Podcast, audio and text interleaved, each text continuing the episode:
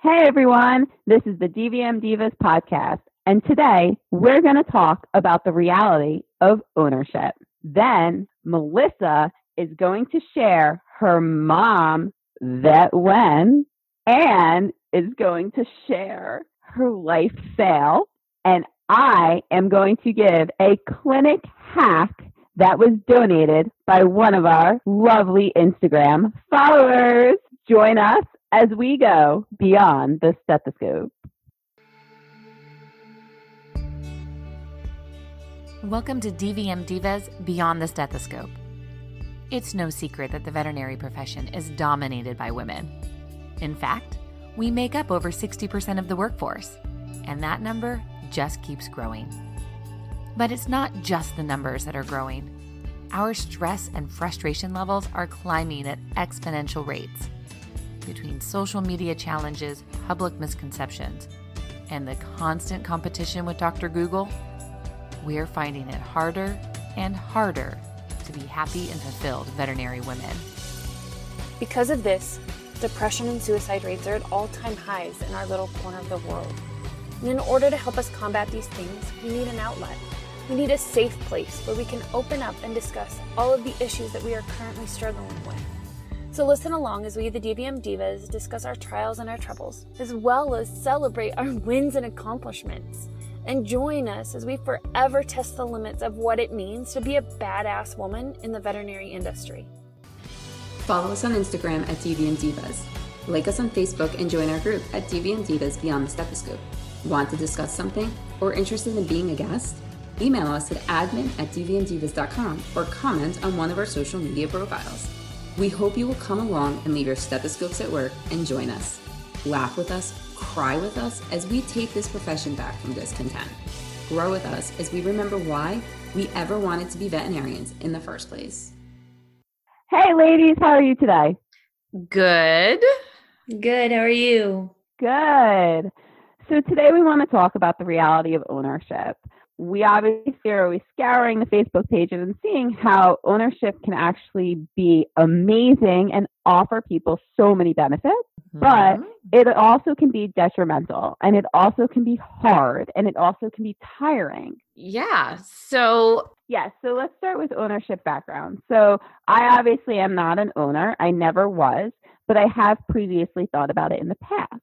So I know that you two have owned and currently own uh, practices with other people. So who wants to share their background? I can go first. So I have a little bit of a unique situation in that on paper, I am not listed as an owner. I am listed as an associate. And that was a very deliberate decision because when my husband and I were at the point to buy into our current practice, there were two other owners already, two other partners. And for us to both buy in, we would have had to come up with double the amount of money. And the other two partners were not entirely comfortable with us then being basically 50% owners. I mean, yes, we would be individuals, but you know, collectively we would be 50% of the practice. And so it was mutually agreed that uh, my husband would be the one to actually buy in. So he is considered legally the, the other partner. I am still designated as as an associate, but it was explicitly understood and agreed upon that I would have owner privileges, basically, that my opinion and my vote would count when it came to making major decisions, that policy decisions, purchasing decisions, you know, those sorts of things, that I would be granted the same respect and the same consideration as the others, and setting my schedule and those sorts of things that I was basically had the same same status as one of the the full partners. And I can say that now it's been maybe not quite 10 years, but it's been quite a while since we've kind of had this arrangement. I have never had to challenge that role. Like I've never felt that I was not honored and respected as an owner. So it has worked out well for me. Now I know that situation is unique, but it was two partners and my husband and myself originally. One of those partners then retired. And so then it's now just my husband, myself, and one other partner basically that have the business. And it's been like that, like I said, for for many, many years. That's kind of our ownership story. And so I guess I went through vet school a little bit later, knew I was wanted to be an owner from before I went to vet school. I got out, got a job very quickly, was given an opportunity to buy with one other partner. And we did good for a few years, but then life literally happened. You know, both of us, when we started this partnership, visiting about it, initially neither one of us were married. Well, then I graduated, got married. We really started talking about buying in. Well, then kids came, she got married. I think life just diverged literally. And so within three years of buying, um, was faced with, you know, dissolving a partnership and selling. So my journey is short, but it's still something that I'm very, very passionate about. I learned a lot in those three years. And if I can help, I guess my whole point and purpose, especially now with talking about it, is trying to help others through that journey. And also, I did relief for a long time, which that's kind of my own business. And going in and now being an associate my attitude and view of you know practices is a little bit different knowing what it's like to be on the other side of the table so um, it's been kind of a bonus and I think the fact that you have been an owner and then you have not been an owner, you went through that whole process, like you said, of dissolving that partnership, is such an interesting and valuable perspective because I think it just goes to show you that life happens and keeps happening. And even if your plans change and you decide, hey, you know what, this isn't working, that's okay. And there's zero shame in that. If nothing else, or if anything else, I think that shows so much wisdom and growth and say, you know what, this isn't working. This isn't right. This needs to end. And that your life didn't end. You have gone on to thrive and done quite well, and it didn't crush you, you know. And, and I don't know, I didn't know you at that time. So maybe I'm assuming there was some pain, there was different feelings, you know, of that type of, of things coming to an end. But here you are. And I have seen some recent posts of some people, women especially, it seems, that have taken on the challenge of ownership and their struggle is so immense right now and they feel like they're drowning. And part of me kind of wants to say, like, look, if you need to duck out from ownership, and I know I'm oversimplifying it, I don't know everybody's finances. And it, yes, there are financial consequences to doing that, but it's okay that it doesn't work out too. And that's, I know from going through it, and that was, you know, that was my dream for so long and letting that dream go. I mean, it is crushing. It is failure and you know all of that negative self-talk that comes up and so i completely understand it. And it doesn't mean that ownership's off the table. Right. It just means right now it's not for me. Now many years out from it it's a blessing you know given where we were and what we were doing. I know we've talked about it before. My husband is also a veterinarian who does on call and you know melissa you know too the on call that both of us would have had i wouldn't have gotten to spend time with my girls and that it's okay if your priorities shift and change and things are in season and things fall out of season. I think your point of nothing is permanent is a very good point because there were points I know for me, and then speaking to practice owners since, it feels like if you're not an owner or the business doesn't float or that doesn't go, everything's going to end. Your world will stop and that's what it feels like. I know now from being this side, this far out, it didn't. Was it hard? Yes. Did it suck? Oh my gosh. But there's a point where you look back and say, I'm glad I did it. It was hard. There were some icky days. I'm glad I did it. I learned so much. And like, where are we going next? So I think that was a really good point to bring up, Melissa. And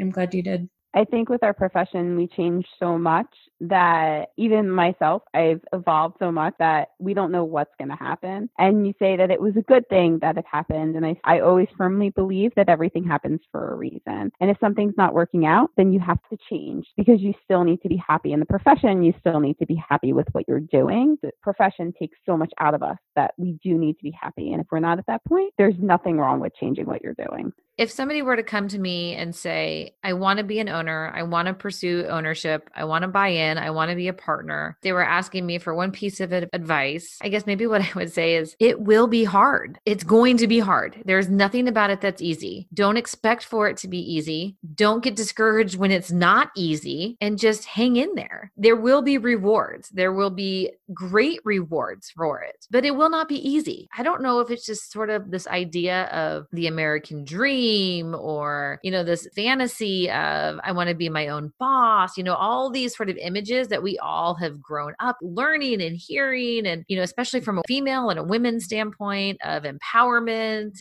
And it is amazing. And I am not minimizing any of those things. But just because your name is on the outside of the building as the owner, or you sign the lease, or your name is the one signing the paychecks, that will not make it magical and great. That's not the end point. That is just the beginning. I guess my thought is please don't go into it that once that happens, that's going to be the pinnacle of your accomplishments because it will only get harder. And I don't care how long you keep doing it, it does not get easier. And I don't mean to say that to discourage anybody from doing it because the things that are worth doing are hard. Vet school was hard, practice is hard. You know, all these things are hard. Just because you are the owner and you are the boss doesn't make it less hard. Please don't expect for it to be less hard. So let me ask you guys a question. Melissa, did you buy, you guys bought into the practice, so it was already established and, and you Yes. started one up, correct? No. So my business partner and I bought the existing practice from two, there were two gentlemen that were partners that owned it and we bought it from them. You know, I've thought about practice ownership previously, and sometimes I wonder if maybe that's more what I should be doing. What is, I know you said that it is hard, Melissa. Mhm. What is probably the worst thing about practice ownership that you can say in one one thing? Being responsible for my employees, not just being responsible for their actions and being the manager and being the disciplinarian and, you know, setting policy, but knowing that if our business fails, they don't get paid. You know, that's a lot of pressure. And It's a ton. that's a ton of pressure. And it's not even just I may not get paid. Honestly, it's I need to pay my team. And we have been fortunate and and I will say that it is a different animal when pun I guess maybe intended. there is a big difference between a startup and we did buy into an established and successful practice. So that element of pressure wasn't exactly there like it would be for somebody who is literally starting from ground zero. So I do have a ton of empathy for those who are in that struggle because that does have a whole nother layer. Just knowing that ultimately the decisions I make will affect the business. And if the business doesn't succeed, it's not just my finances, it's those on my team as well. And that is probably the biggest pressure that we hold. I would agree completely because I know when, you know, there was a period of time where partnership was dissolving, we didn't really know what was happening. And all of a sudden, you know, I was looking at my family and saying, I don't know if you're going to have a job in a month. I don't know if you're going to have a job in two months. And granted, like it all turned out fine and they did, but that the thought of them I knew their families. I knew their situations. I knew how much they made, and I know how much it costs to live where we live. And there were medical expenses on their end. And to stand there and say, like, I'm going to tear up just thinking about it. I'm sorry. No, no apologies. Absolutely no mm-hmm. apologies. This this is why we're talking about it. Yeah. This is the reality. And I, I think you were really, because at first when you said that, Melissa, I was like, no, that wasn't the worst. And then I was like, no, actually, yeah. Like when it all came down and it was all falling apart, that was the thing that kept me up at night. Mhm. that was the thing the thing that you know these people put their trust in me to provide for them and i was going to fail them and i was going to fail them big and it was actually one of my technicians she, i was sobbing in the back and she came and she grabbed me and she's like annie we are adults we are grown-ups. We know how to work. I will have a job within 48 hours. Knock it off. And that's awesome and amazing. Not many people would do that when your boss is falling apart in the back room. Yeah, but that means you had a really good team. That made it that much worse. You know, like the fact that she Yeah. was like putting me back together. I was like, ah. but I would say that's the hardest. And I think the best advice, if you are thinking about practice ownership, start finding a mentor Mhm. and not actually not just one, Yeah. mentors. Yeah. You know, one of the things that I did as a fourth year is every externship I went to, every internship, whatever I did, you're the business owner. Can I look at your books? Hmm Can you talk to me how you've developed your practice culture? hmm How do you hire? How do you fire? Oh, firing. Oh, firing's the worst. how do you handle like how much does your practice manager do? What is your marketing like? And literally because I didn't really I did a little bit with like VBMA in school. I had a lot of accounting classes in undergrad and then I just started asking and I found that like some people were like that's not appropriate. So Mm. go do what I ask you to do. Okay, fine. Thank you so much. Okay, you're not my mentor. This is not my mentor. Like this is not the practice and the culture that I want to be a part of. So I'm not going to really pay much attention here. I'm going to show up. I'm going to do a good job. I'm going to put in my all, but okay. And then I went to a few that from the day I found out I was going to buy in, they were the ones that I called to the day I found out that I was done. They were the ones that I called, but they showed me books. I got to see the last five years worth of numbers. Mhm. One of them particular was like, all right, here's my books. You're here for four weeks. Let's go. Like, what do you think I can change? What do you think I can tweak? What do you know? Bounce it back and forth. And that was invaluable. This is how much my drug bill is every week, every month.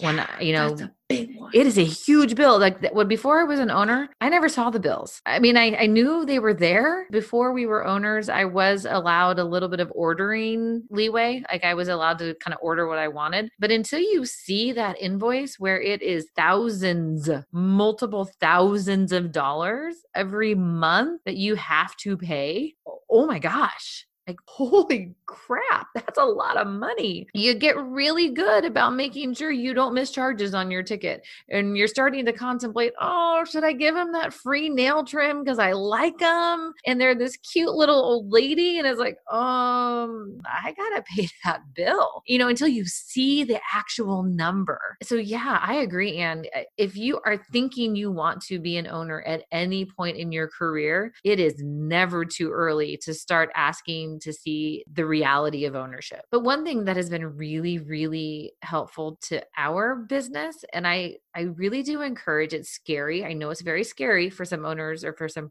people to, to consider this not only opening your books up to possible associates or future owners open your books up to your team yeah.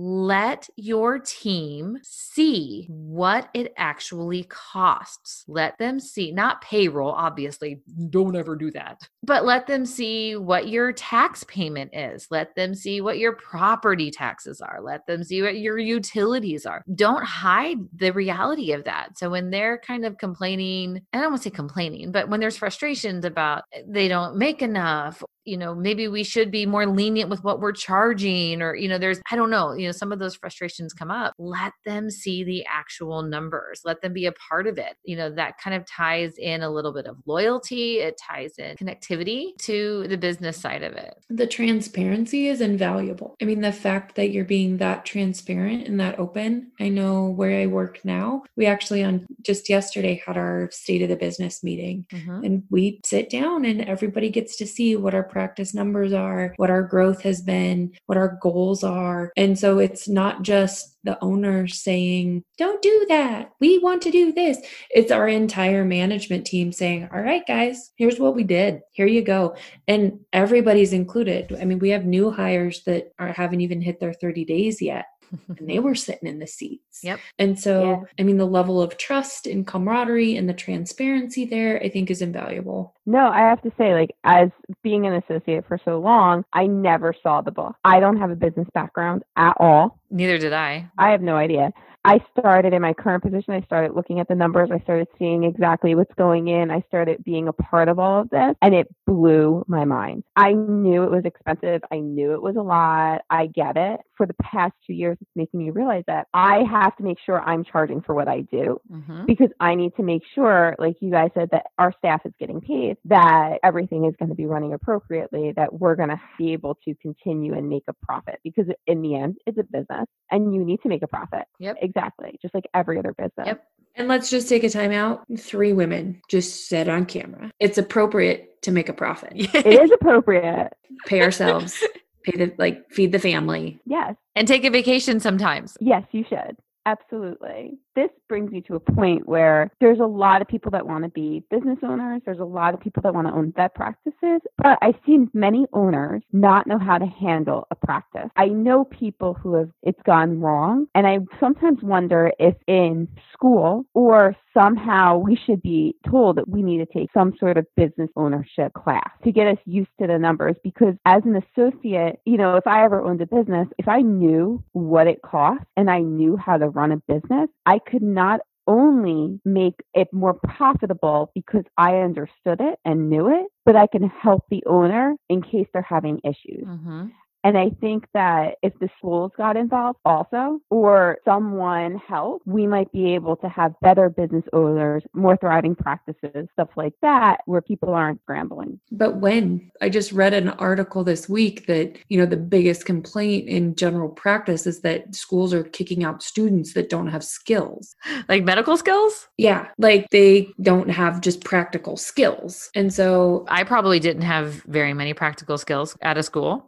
Right. I mean, and none of us do. And yes, that's the point of like good internships, good mentorships, all of those things. But then, you know, I guess my point is putting it on the school, but when? You know, we did have a VBMA chapter. I was a member of it, not super duper active. I think it, it it's got to fall back on the student to want to do. Granted, yeah, I think it's a good idea that everybody be exposed, but that's a good point, Anna. There's so much to learn medically. There's so much to learn. And not even medically, but even just socially and, you know, to make you a better doctor that has nothing to do with the business of owning a veterinary practice. But I think also one of the misconception is, oh, you only need to worry about it if you think you want to be an owner. And if you know you don't want to be an owner, you don't need to learn any of these things. But we already kind of touched on it just a little bit. It will make you a better associate if you have some concept of it because you will be bringing so much more to the practice that you go to if you have a foundation and the economics of what you're doing. That will make you a better associate. It may not necessarily make you a better doctor in the traditional sense, but it will make you a better employee and it will make you a better owner if that's where your path takes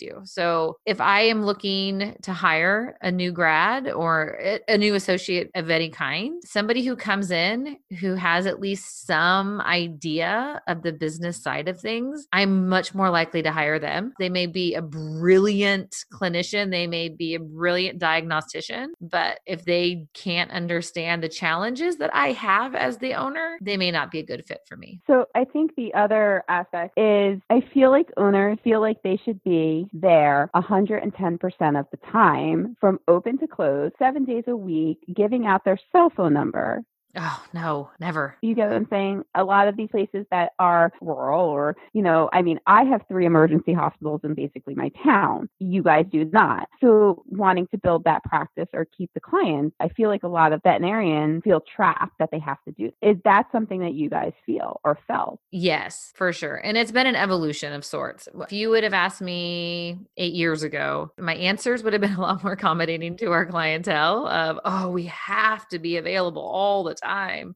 As I've gotten older and I've gotten a better relationship with boundaries and I appreciate those boundaries, I'm not as hardcore on that as I used to be. I do not give out my personal cell phone number to clients ever. Now, granted, I do have I have overlap where I have many personal friends who are clients and so they have my cell phone number. But I will say not many of them abuse that. They have my personal number is because I do have a relationship with them and so I'm not as upset if they text me or message me. There are so many options for taking after hours calls that do not involve your personal cell phone that there's no excuse to be using your personal cell phone. I'm sorry, there is not. If you are doing that, stop doing that. Stop it. Do Google Voice. I Google Voice is free. There is no charge for that. so do that. That maybe that's my number one piece of advice. That number is sacred. It does not go to clients. Stop it. I would agree with you, Melissa. I think my answers a few years ago are a lot different than what they are now. I find myself now saying a lot of the things that my mentor said to me when I was young. You train your clients. If they're used to reaching you all hours of the night and they're that's what they want and need and that's what you're giving them, then that's going how they're going to behave. Retraining clients is difficult, but it's worth it from my own experience and then relieving at many different practices, one of the best things you can do next to mentorship. So you've got mentorship. Next up, you build yourself a support team that you can trust and rely on. Within the practice, you get a darn good practice manager or lead technician or head receptionist, whatever you want to call them, somebody who can just physically help you with tasks because you make the most money in an exam room, in the operating room. That's where your doctor skills are used. You're bringing in income for the practice. That's where you make money. You need to delegate some of those tasks that somebody else can do to somebody else who yep. you pay less to be there. Build your team. It takes time and it's hard. You have to hire, you have to be willing to fire, Mm-hmm. and you have to build the team. You also need a team outside the building. You need a good accountant who's familiar with veterinary practices. Yes. You need a good lawyer who's familiar with business and veterinary practices. You need a good insurance agent. yes, you do. and I would develop a good repertoire with your city officials, Mhm. police department, fire department, dog catcher, you name it. Excellent recommendations. All of those. And if you go into a partnership, you need your own accountant and your own lawyer, separate from the business and separate from your partners. I mean, you need that support team outside that has some skin in the game because your success is their success. So now, what are the biggest pro about owning your own practice? Scheduling control. For me, that is by far the biggest privilege because if I want to take off an hour early to go watch my daughter at a school play or a basketball game, I can do it. And I don't have to ask permission. That is, to me, the number one luxury of being the quote unquote boss is that I have control over my schedule. And I have control over my schedule into the point that I have told my receptionists and my assistants that there's times when I've said, you know what, I have a lot of book work I need to get caught up on this afternoon. Or honestly, I've even told them, look, I am mentally fried right now. It has been a week. Let's keep it light today. Let's not schedule 16 nail trims and rabies vaccinations when we don't have to. You know, let's make it a little easier on ourselves because we can, you know, and we have a healthy business, we have a healthy profit margin, we have the luxury of being able to do that some days where our world will not come to an end if I don't book myself up for 10 hours a day. And so that would be the hardest thing to ever give up if I was not in an ownership role and I was at the mercy of somebody controlling my schedule. That would be tough. That would be really tough to give up. I'd have to agree with you, Melissa. And I would probably take it a step further in that my career was completely in my control. So my schedule was in my control. My ability to earn was within my control. My culture was in my control. I picked who stayed. I picked how we did. Nobody told me how to practice, which maybe right out of vet school should have had a little more direction there. No, we kept our mentors around. The the guys that we bought from stayed with us, so they Yeah, were really good. yeah. But um, I mean, all of those things I had more say over, and I had more control over. Evidently, I have control issues. But no, I'm just kidding. but that part of it really, really appealed to me. I also really like vet clinics. I don't know how else to say it. I love that team. I love how it's a family. And I loved that I got to breathe life into them every day. Okay, maybe not life, that was exaggerated. But I got to support them and I got to love on them and I got to push them and challenge them just as much as they pushed me and challenged me. And so that team and that working together, I think was probably my favorite part of it. Now, I know, Anne, you are no longer a practice owner, and Melissa, you are. So um, this is going to be a separate question for each of you, but around the same thing. Do you ever see yourself not a practice owner? No, you know, honestly, I do fantasize about, man, what if I just had to show up, do my job, and leave? Eh, That simplicity is there for sure. But I think we all know that it's never that simple. Even if you're not the owner, that's never going to be the reality of veterinary medicine. Even if you do practice in an eight to five, no emergency practice, that's not the reality. Like you take your job with you no matter what. But sometimes I don't know as if I dream of not being an owner and just being in a traditional associate role in veterinary medicine. I think I dream of not being an owner and being in some sort of role completely away from veterinary medicine, like selling office supplies or something like that, where there's no pressure, nobody dies. I can play with pretty pens and staplers. I sort of fantasize about that. Working at Staples. Right. Oh, I would love it. So I worked at a big box store for a while in between master's and vet school. And that actually is what made me go to vet school. Maybe I just need to take a break and do like a week internship at something like that. Go to Staples and work for a week and be like, oh, right. This is why I don't do that.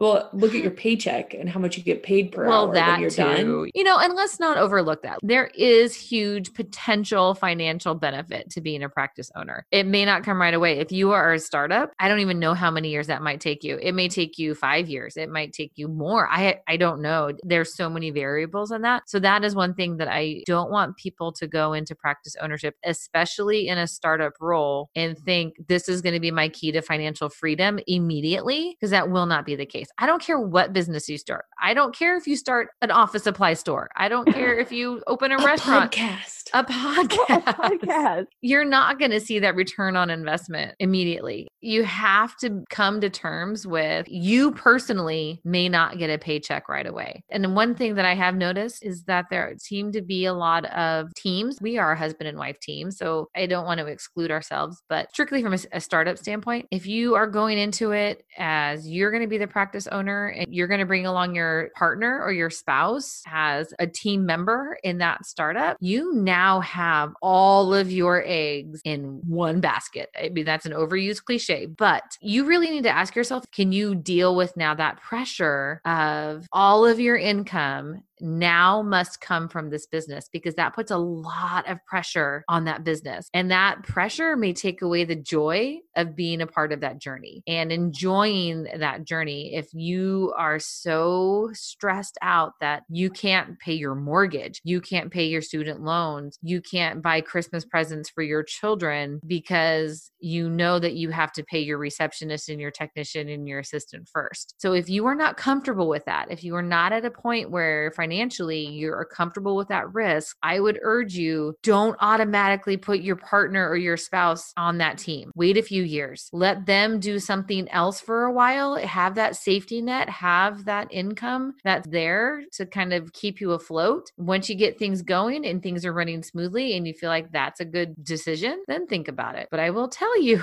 working with your spouse or working with your partner is a whole different thing for a whole different episode. There's a lot of creative ways to do it though. You know, I've Mhm. seen some where a partnership team goes to a practice and one of the partners will go moonlight at the ER clinic or do vaccine clinics or you know, there's lots of and not even in vet med. I mean, you could like you're saying branch out to something else Right. entirely just to make sure that you're floating. You know, just to make sure that you keep going while you're in those startup phases. And I think there's lots of ways you could do it. So now, Anne, would you ever own a practice again? in a heartbeat. I love it. But I think I love it and I would love to go back. But I think just kind of like talking about it now, you know, my passion is helping veterinary teams and helping owners. And I think I love that more. Mm-hmm. So I don't necessarily know if I'll ever own my own practice again, but I will own my own business again for sure. So Well, and one thing we haven't fully touched on is that you will have to be unpopular. You're going to have to fire people. You're going to have to set policies that are going to be uncomfortable for people. And it does go back to, like you said, Anne, picking the team and making sure that the people on your team understand your vision and, and your values and that kind of thing. But that goes back to this sort of romantic idea of being the boss and being the leader and, and you know, and, and everybody will love you and everybody will follow you. No, there'll be times when they won't. And that's going to suck. And there's no way you can't sugarcoat that. You do have to have some thick skin and you do have to come to terms with not everybody will like you. And that's not saying you should be an asshole of a boss. Forgive my language. Please don't do that. But you will have to make unpopular decisions and your leadership skills will be tested and how well you can communicate and your reasons for making those decisions. And hopefully everybody understands that. And if they don't, then they may not be the best fit for your team. Well, and I know along those lines, one of the hardest things I had was switching from like, yeah, we were just sitting in surgery and talking about kids and talking about your family and visiting and being friendly because that's who I am. To then at lunchtime, you and I have a sit down because you've been late to work for the last five days. yes. Mhm. And so, literally, like for me, it was we would walk in and I would say, All right, I'm not your friend right now. I'm your boss. What's going on? You've been late the last five days. We have to talk about this. Right. but we always want to make people grow and do better and succeed. And I think that a lot of times, as an associate or a technician or a receptionist, you don't see that because you don't see the bigger picture on what we want people to progress into. So, do you guys have any other comments,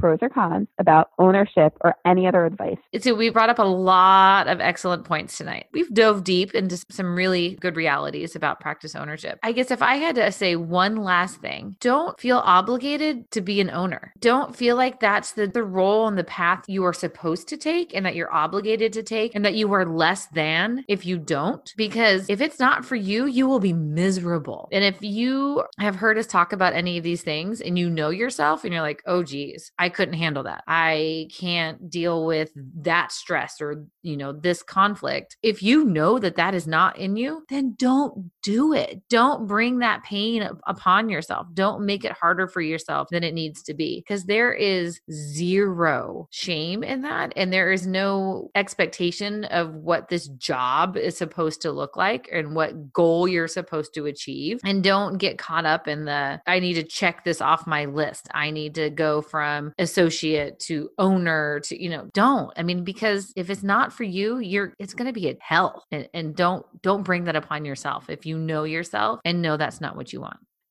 So today we talked about the reality of ownership. Obviously, there's a million more things that we can talk about and help you decide if ownership is really something that you want to do. We talked about the biggest thing is finding a mentor or mentors that you can have them open their book for you and help you with the business aspect. Take advantage if ownership is something that you're thinking of, how Melissa had the optional classes that you can do or the elective in school. or just to interject real quick, it made me think talk to your drug reps. I think they are very underutilized in a lot of aspects because we have actually had consultants and practice management workshops and all kinds of stuff paid for by our drug companies and our drug reps. Wow. When your drug rep, I say drug rep, equipment rep, or whoever, they always will make the statement Is there anything else we can be doing for you? Yes, there is. Yes, there is Every time. you would be amazed at what is out there. So take advantage of that. Always let them pay for stuff. On top of all of that, we want to make sure we build a good support team. You want to do it within the practice and outside. And we talked about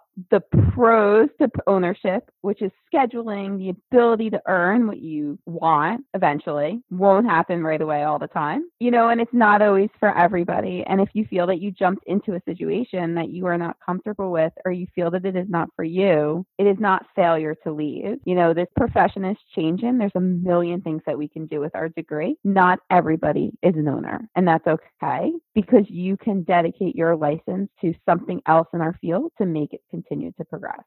So let's go over to Anne with her life fail today. So I was giggling when I was thinking about what to do for my fail because I was thinking about you and your birthday cards and the wrong phone number. I like triple checked the Christmas cards and we didn't move, but our address changed and stuff. I did all those things and all that hard work, and they're all stamped and addressed, ready to go for weeks. Still in my car. Wait, they're stamped even? Oh, in licked addresses stamped in a box in my front seat. What's holding you up, Anne? Let's dive deep. What's holding you back? I keep thinking I need to go to the post office and put them all in at once. I've got two that go internationally, so those actually need to like have more money on them, which I get. I should have just put five in the mailbox every day. Why don't you just put them all in the mailbox? Do they physically fit in? There's a bunch though. Will they pick them all up? Yeah. Yeah. If it fits, it If ships, you right? put the flag up, they're going to pick the mail up. I didn't think they would take like over a hundred cards at once. If you put something in the mailbox and you put the flag up, they're going to take what's in the mailbox, whether you have one thing or 20 things. But like over a hundred things? I mean, there's a lot of letters. How many Christmas cards are you mailing out? It's over a hundred. oh my gosh. I mailed out like 15. I mail zero. So But like all the aunts and great aunts and everybody gets one. you love your family more than I love mine. So I don't send it to all my family. I'm sorry if anybody is listening. I didn't send Christmas cards to everyone. I like getting them. It's just a process to send them out. Mm, Right? mm. So, Anne, I would love for you to do something tomorrow morning. Mail my Christmas cards. Put them in the mailbox, put the flag up, and then next week that can be your mom your mom win or your life win. Finally mailed the card. After Christmas, Yeah. mail the card. Right. All right. So I'll do the clinic hack so that way we can end with a win. Um, so this clinic hack comes from our Instagram giveaway. Yay! Yay! And I'm so excited because we had so many responses and we had some really good ones. hmm So, Kay Grace Lamb, if you wanted to go follow her, she sent us a message that if you wrap the dental x ray plate in vet wrap, it'll actually stick better between the teeth. Now, I'm going to say this if I read that comment this morning, it would have saved me so much time because I took so many dental x rays today, and here I was shoving gauze to try and get the thing to say. And I was saying, I wish it could be a person where I can just say bite. yep. Thank you very much, Kay Grace Lamb. You can follow her at that on her Instagram. Kay is going to get one of our amazing, beautiful stickers of our logo. We are very excited. And for other people, as you will hear their hacks over the next few weeks, will also get them. So by the time this is released, I will have already contacted her. and I promise you, Kay Grace Lamb, it will be addressed and stamped and mailed within an appropriate amount of time. we're not we're not putting Anne on that job. So let's head on over to Melissa for her mom win.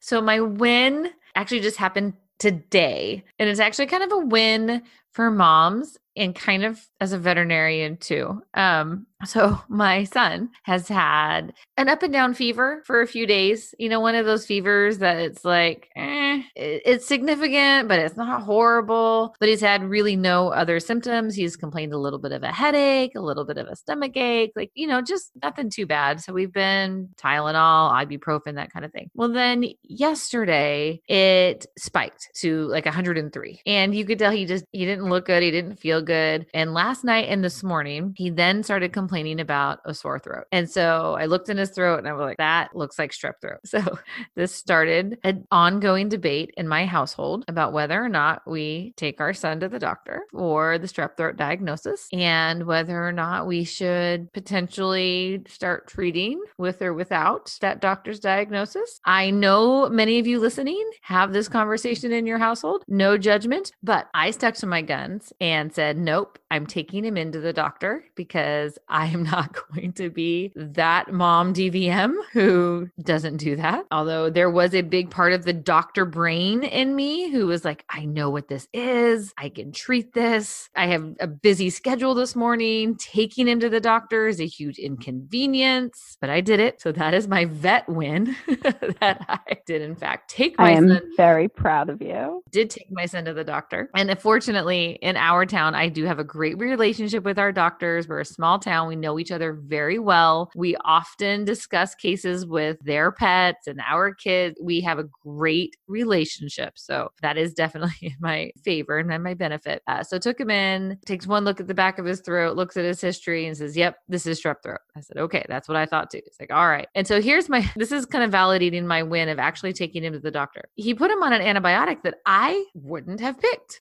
So my win is I was a good mom and I fought my vet instincts of not taking my son to the actual doctor because had I not done that, I would have made a different decision and I got him on the appropriate treatment and the appropriate medication. And I will say, after even just one dose, he is remarkably better. And that was a lesson in humility for me to to sometimes be just the mom and Yes. Not muddy it up with my medical brain. I hope he gets better.